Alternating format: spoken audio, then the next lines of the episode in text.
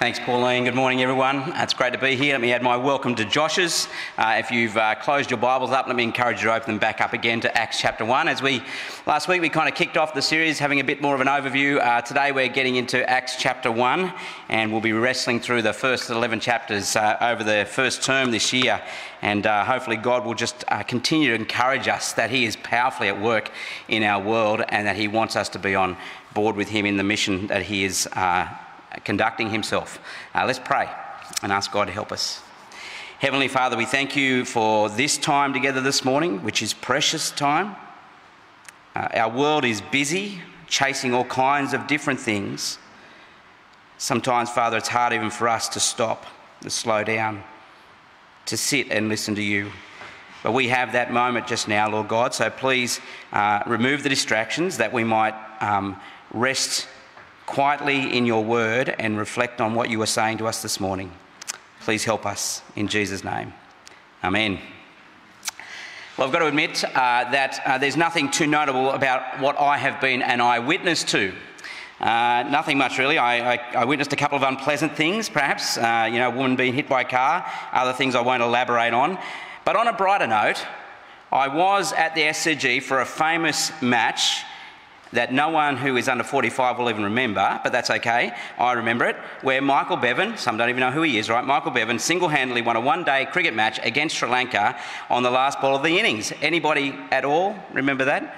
Yeah, see, there was only one person at St Matthews. There's about 10 here. That's, that's excellent. For you 10, I put in that illustration. And of course, I'm an, I'm an, I'm an eyewitness to the uh, COVID uh, 2020 pandemic uh, as of course you are as well. But in the end, my eyewitness accounts aren't really that spectacular. I wasn't there to see the Berlin Wall come down. I, wasn't, I was too young to witness John F. Kennedy being shot uh, or hear Martin Luther King Jr.'s speech, I Have a Dream. And even though I saw the, uh, the images of the Twin Towers crumbling in a terrorist attack and heard the reports, I wasn't an eyewitness. And just because I wasn't yet born and, uh, or wasn't there to see or hear those events of history doesn't mean that I can't know about them. They're big events with big impacts upon our world, and there were some who witnessed them firsthand and reported on them. And so, in the bigger scheme of things, my eyewitness accounts are fairly mundane and minor. But can I say that's not the case for the apostles of Jesus? They were witnesses of some incredible things. Now, before we look at some of those things, it's worth being clear about this issue of witnesses. Uh, most people know what a witness is, uh, but sometimes Christians just think when we talk about witnesses, we just talk about evangelizing, right? But witnesses are those who tell what they've seen or heard, what they've witnessed. The apostles of Jesus heard and saw some incredible things they witnessed some events of history. Now, with your Bibles open there at Acts chapter 1, let me just um, begin again in Acts chapter 1, verse 1, and remind you what is written there. In the first book, O Theophilus, I have dealt with all that Jesus began to do and teach until the day when he was taken up after he had given commands through the Holy Spirit to the apostles whom he had chosen. He presented himself alive to them after his suffering by many proofs appearing to them during 40 days and speaking about the kingdom of God. Now, we saw last week that the first section of Acts chapter 1 was a recap of the last chapter of Luke's Gospel. Uh, it connects Acts to Luke, uh, sorry, Acts to Luke's Gospel as the second of two volumes that Luke wrote. Uh, Luke's Gospel is the historical account of all that Jesus began to do and teach, and Acts is the account of Jesus' continuing work here on earth through his chosen apostles. In other words, what he does now and how. Uh, the apostles had seen almost everything that Jesus did and taught. They were eyewitnesses. They'd heard his parables, uh, his uh, teaching about God's kingdom, his disputes with the religious leaders, his private teaching with them. Uh, they'd also seen his miracles, so his feeding of the 5,000, his healing of the sick and the lame, his control over nature, his concern for the poor, the despised, the oppressed. They saw his love and compassion. They saw his kindness and generosity, his mercy and acceptance, his anger at injustice and evil. But they also saw what had happened to him how he had been betrayed by Judas, how he was unjustly tried, how he was exposed to public ridicule and shame, how he was tortured and nailed to a wooden cross to die, all while asking his father for, to forgive those who were killing him. But amazingly, that's, that's not all they saw or heard. Because Luke reminds us that they also saw and heard the resurrected Jesus. Uh, see what he says there in verse 3 of Acts chapter 1. Jesus presented himself alive to them after his suffering by many proofs, appearing to them during 40 days and speaking about the kingdom of God. The apostles were uh, witnesses to the resurrected Jesus. Uh, they saw him alive after his death over a period of 40 days. He presented himself, sorry, he presented himself to them alive by many proofs.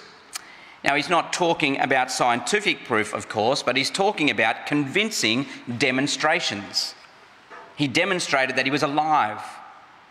And the word translated proof refers to the kind of evidence that is conclusive. They were convinced that Jesus had been raised from the dead because the evidence before them led to that conclusion. The risen Jesus was not just kind of a figment of their imagination. He wasn't the kind of desperate wishes of some, for someone that they'd loved and lost. And nor was he just a spirit or a ghost. The apostles and the others were convinced that he was the bodily resurrected Jesus, which is actually what he promised that would happen. One of the proofs that Jesus offered them, remember in, in Luke 24, was that he was, actually appeared amongst them and ate with them. Just what a normal physical human being would do. He was alive and they knew it.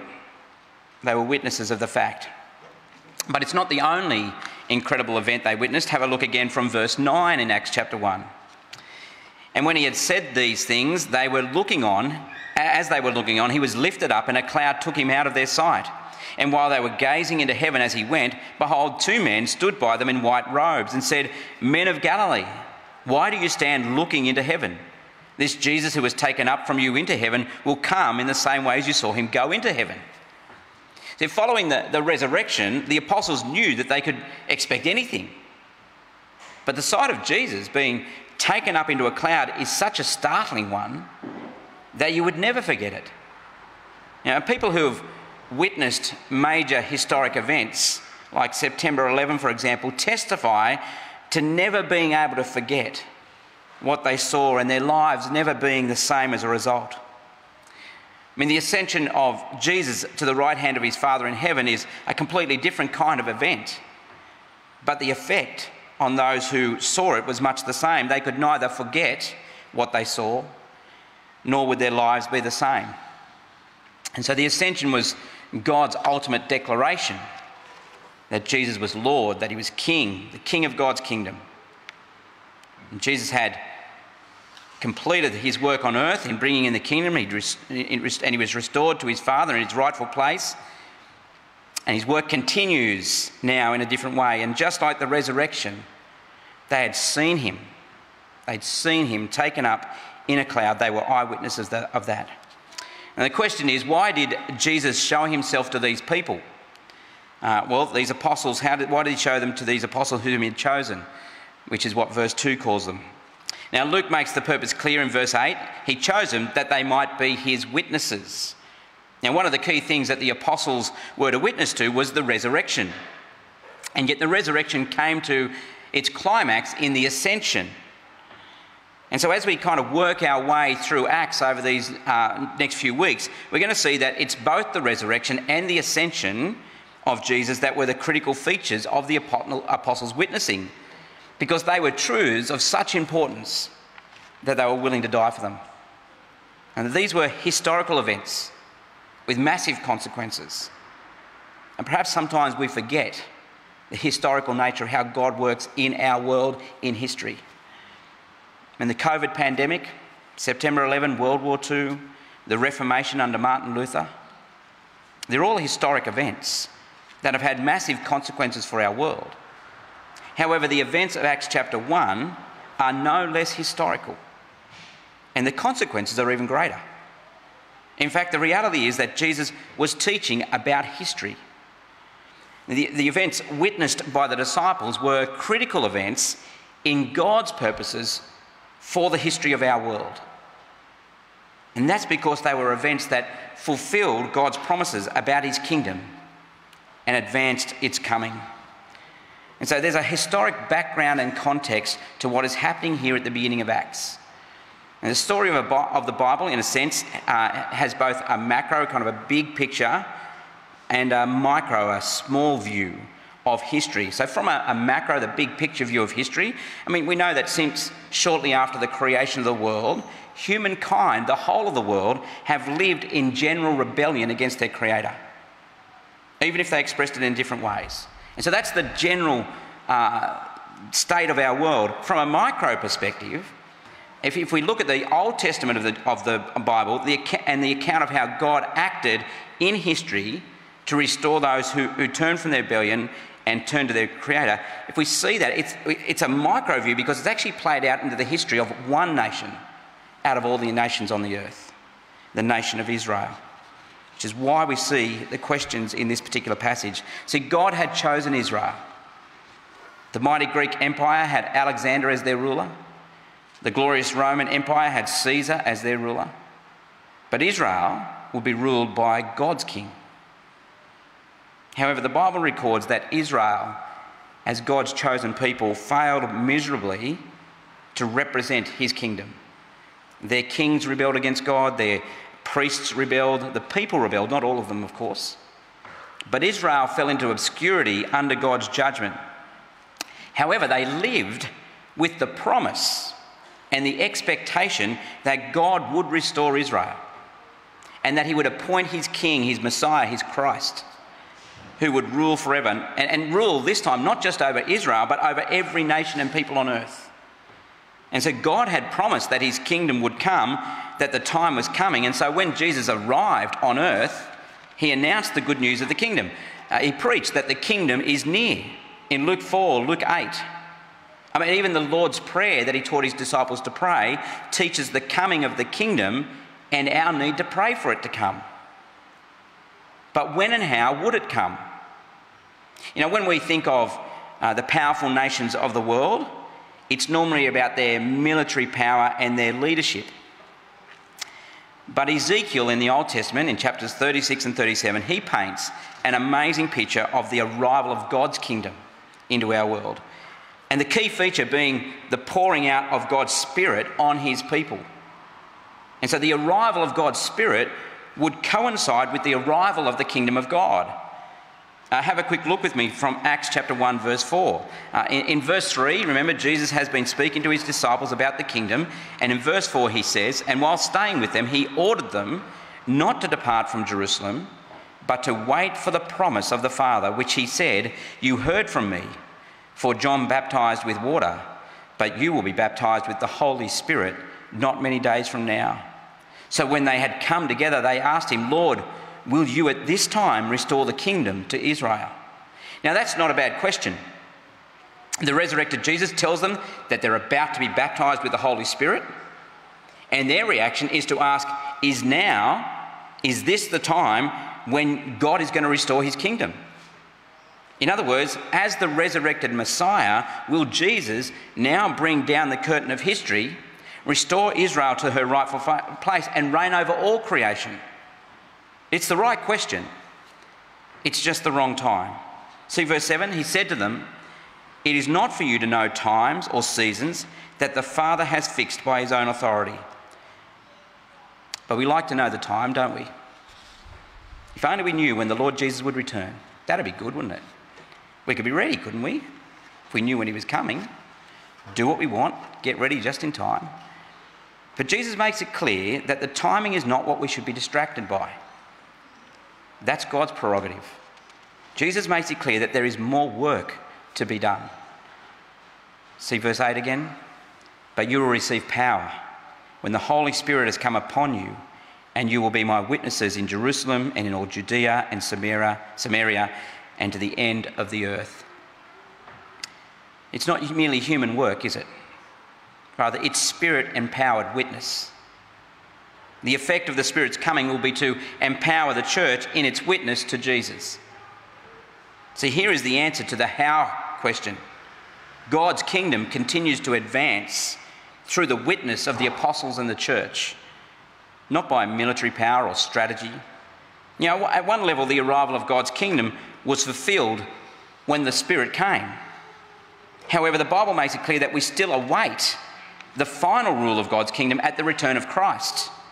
And so, what that means is that we live in a fairly ambiguous phase of history. The reality is that you and I live in two overlapping phases of history. I've tried to um, show it there on the screen. Uh, that is, from the beginning of the world, uh, humankind have rebelled against their Creator. We have lived in rebellion, what we might call the age of rebellion. It's marked by injustice and suffering and death and poverty and evil.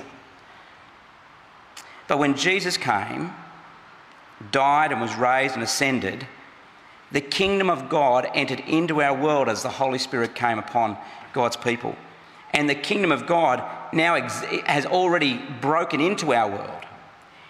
And a marks of the kingdom of God is, is that the Spirit will be given to his, his believers, that there is justice and health and wealth and life. And yet we don't see it like that, do we? Because right at this moment, we live in, the, in an overlap of two ages where the age of rebellion has not finally come to an end, when Jesus returns and God's judgment will come down on all, all nations. But we live now in an age of grace, an age of witness, where the message, the good news of Jesus, is being proclaimed to all nations so that people can turn back to God and be saved. So, according to God's history of, these, of His world, we're in the age of witness. But the witness of the apostles and of the church after them is a supernatural activity. Uh, it's no ordinary witness. They and we are spiritual witnesses. Well, the odd account of the choosing of Matthias to be the 12th man reminds us that this is not just a human task. Uh, the Apostle Peter tells the small group of followers that Judas, uh, who betrayed Jesus, needed to be replaced in order to fulfill Scripture. Uh, look at verse 21. So, one of the men who had have accompanied us during all the time that the Lord Jesus went in and out among us, beginning from the baptism of John unto the day when he was taken up from us, one of these men must become with us a witness to his resurrection. And the story continues that two men are chosen, Matthias and Joseph, and they pray and ask Jesus to choose one of the men to replace Judas as a witness. Uh, and so they cast lots, and Matthias is chosen. Uh, some people wonder why this story is here. Why do they need a replacement? And does this method, method that they use mean that we should cast lots today to determine God's will?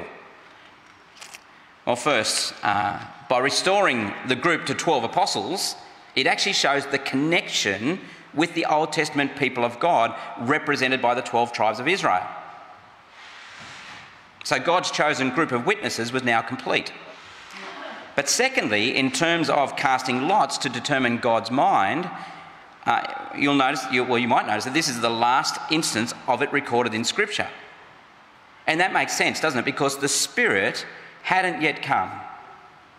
And Jesus had promised that the Spirit would reveal the truth to and through his apostles.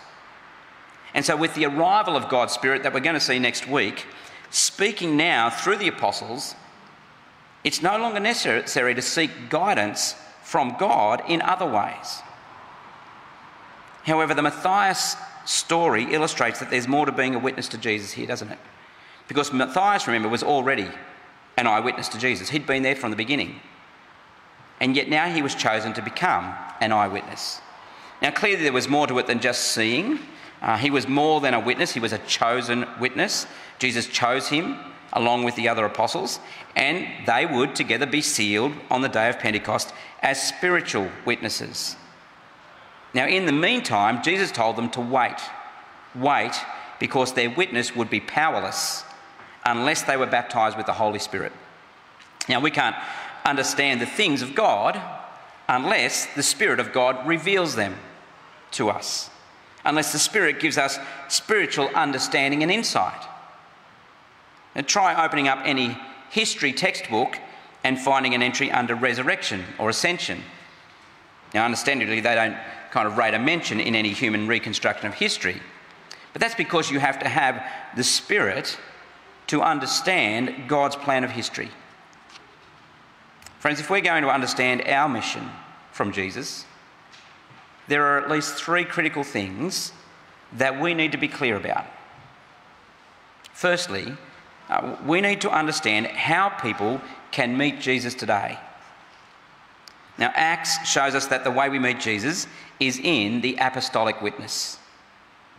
It's the way Jesus set up for future generations to meet him. So, if you want to meet Jesus, if you want to get to know Jesus, if you want to be in a relationship with Jesus, then you need to start reading the scriptures, the Bible.